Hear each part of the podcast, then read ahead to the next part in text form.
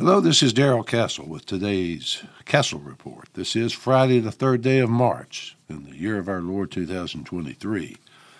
And today I will be talking about the most dangerous powder keg in the world right now.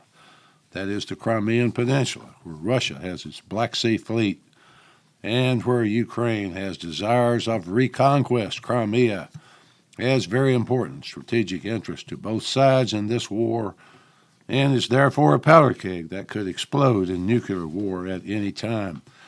I know that I talk about World War III and nuclear conflict a lot, but I'm not the little boy who cried wolf because there really is a wolf out there right now. Crimea, as Vladimir Putin has said a few times, has more than military importance to Russia. Militarily, it is home to Sevastopol naval base, which is Russia's only warm water base it provides Russia with a naval route from the Black Sea into the Mediterranean and from there into the Persian Gulf. It also has the military significance to Russia of preventing the West from using it to stage intermediate range ballistic missiles as part of its plan to surround Russia.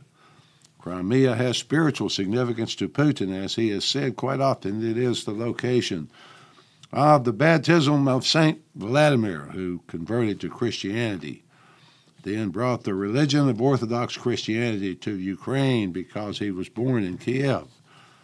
Then he brought it to all of Russia. That was around 987. And at that time, there was no Ukraine and Russia because it was just Russia. Without going into the entire history, it's important to note that in 1783, Catherine the Great took Crimea back from the Ottoman Empire, where it remained until the death of Stalin in 1954, Stalin's successor, Nikita Khrushchev, decided to cede it to the Soviet Socialist Republic of Ukraine, which became independent after the Soviet fall in 1989, but then it was just a Russian state, so he knew Russia would still control it in 2014. After the fall of the pro Russian government in Ukraine, Russia recaptured Crimea. So Crimea is important to Russia for reasons I've stated, but it's also important to Ukraine. The capture of Crimea would mark the end of Russia as a great power. It would be a crushing, humiliating defeat that Putin could not possibly survive. Russia would no longer have a presence in the Black Sea and would no longer be a threat to the Ukrainian ports there. It would make future Russian attacks much more difficult. It would follow then that the Russian Federation would be weakened to the point of possible disintegration. Undersecretary of State, Victoria Nuland, yes, folks, she's the one from the Nord Stream report, you might remember. She is now saying that the U.S. is supporting Ukrainian strikes on Crimea, which drew a stern reminder from Moscow that the Crimean Peninsula is a red line, the crossing of which will have consequences. Zelensky, in a news conference, said that Ukraine is preparing a large operation for the deoccupation of Crimea. I pray that U.S. leaders are unwilling to continue poking the nuclear bear, but evidence is, unfortunately, to the contrary. It seems that Vladimir Putin is just as determined to maintain Russia's position as a great power as the West is determined to end it. It's hard for a Westerner to understand what Crimea means to Russian soul. For example, during the siege of Crimea by the French, British, and Turks back in 1854 and 55, and the Germans and Romanians in 1941 and 42, the Red Army lost more men than the U.S. has lost in all of its wars and all of its history combined. Here is a comparison that makes Crimea's importance easy to understand. A quote from an unknown Russian quote in the last resort. America would use nuclear weapons to save Hawaii and Pearl Harbor. And if we have to, we should use them to save Crimea. End quote.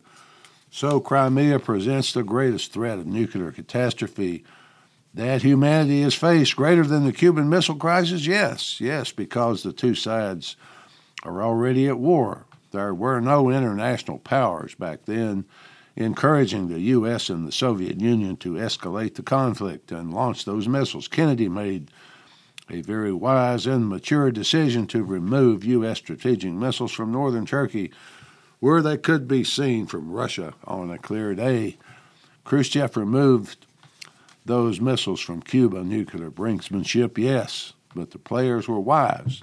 They cared about survival of their countries, not so in today's struggle. This war is very difficult to understand. It's extremely difficult to learn the truth about what is happening. Battle lines are always fluid in war, always changing from day to day. That is what the term fog of war means, in addition to the fog of war problems which obscure the battlefield. Propaganda is as intense as it has ever been. Reporting on the war by Western media seems to be completely controlled by U.S. government. I don't know if that's true or not, but it seems that way to me. It's hard to find any information about who is winning this war. There is so much propaganda to benefit the Ukrainian side that I look to other sources, such as Al Jazeera, Russia Today, and here in America, Colonel Douglas Macgregor. Colonel Macgregor was instrumental in the tank battles that destroyed the Iraqi Revolutionary Guards during the first Gulf War. He is an experienced soldier. He was almost national security advisor at one point in his career. He provides experienced and useful information about conditions on the battlefield, and like me, he wonders about the U.S. interest in one of the never ending Eastern European conflicts. The only reason must be the U.S. desire and intent to maintain a unipolar world by whatever means necessary. To see what I mean by that, just look at the Project for a New American Century. Google that term or go to the project's website to get the picture, or you could read Zbigniew Brzezinski's book, The Grand Chessboard. That would be the best explanation. The effort to surround, isolate, weaken, and disempower Russia is a central part of that effort but it is failing in many ways. Sanctions were imposed to destroy the Russian economy, isolate Russia from the rest of the world, but sanctions appear to have caused more damage to the U.S. economy and those of Western nations than Russia's. For example, Russian oil and gas revenue is higher than it was before the war. China and Russia buy all the oil that Russia can send to them on its fleet of 600 tankers. Sanctioned countries are working on it. We'll reportedly soon have workaround systems in place to avoid being shut out of SWIFT, which is the international settlement system. The only thing the sanctions appear to have accomplished is to heighten international tension and conflicts and make the U.S. appear to be an international bully, using its world reserve currency status to bully others into compliance with its wishes. So, if the sanctions have failed, then who is winning this war?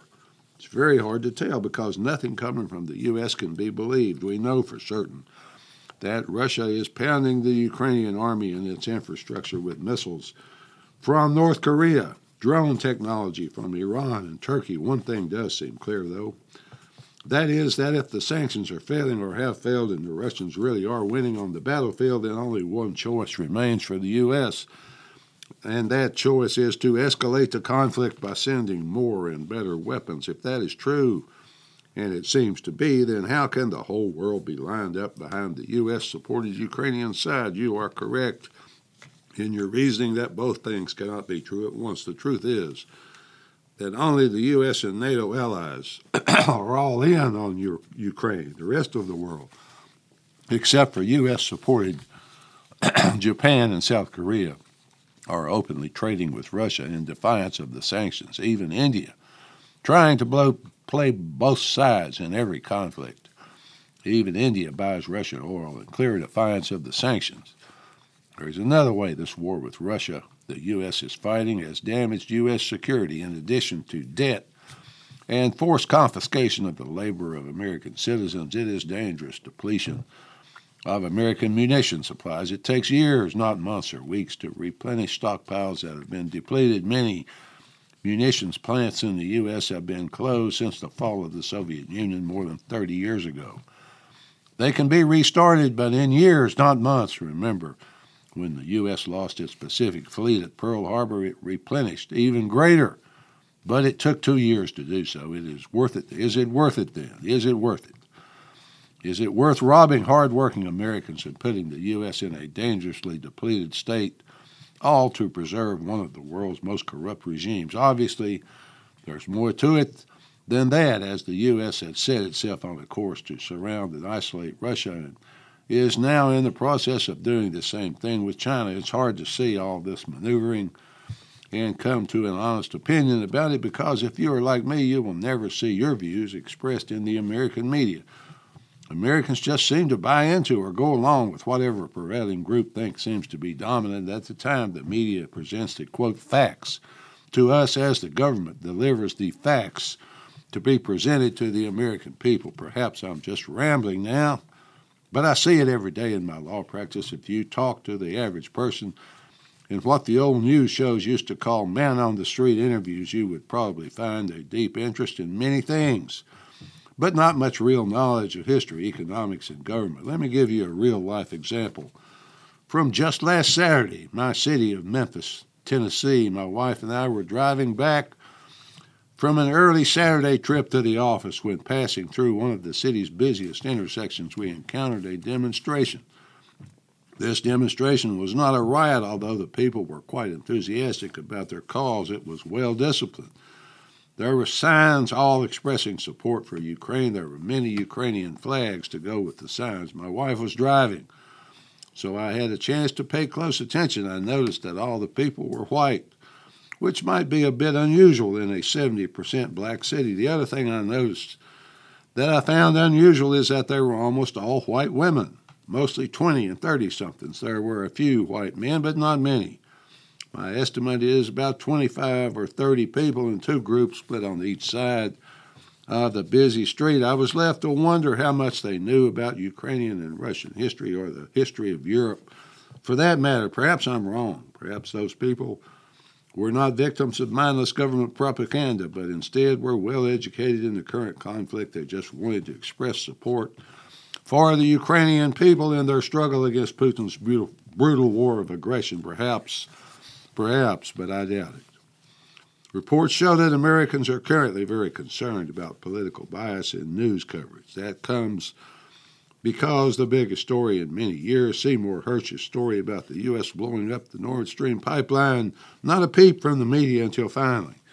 Yesterday, the Washington Post printed the story, but no investigation of the allegations. What major media outlet will present a balanced, impartial look at the Ukraine war? The warmongers have spent trillions getting the U.S. into pointless, unwinnable wars, but maybe, just maybe, the people are getting sick of the price Finally, folks, who will utter a kind or even impartial word about Russia or Vladimir Putin in the U.S. media today? No one.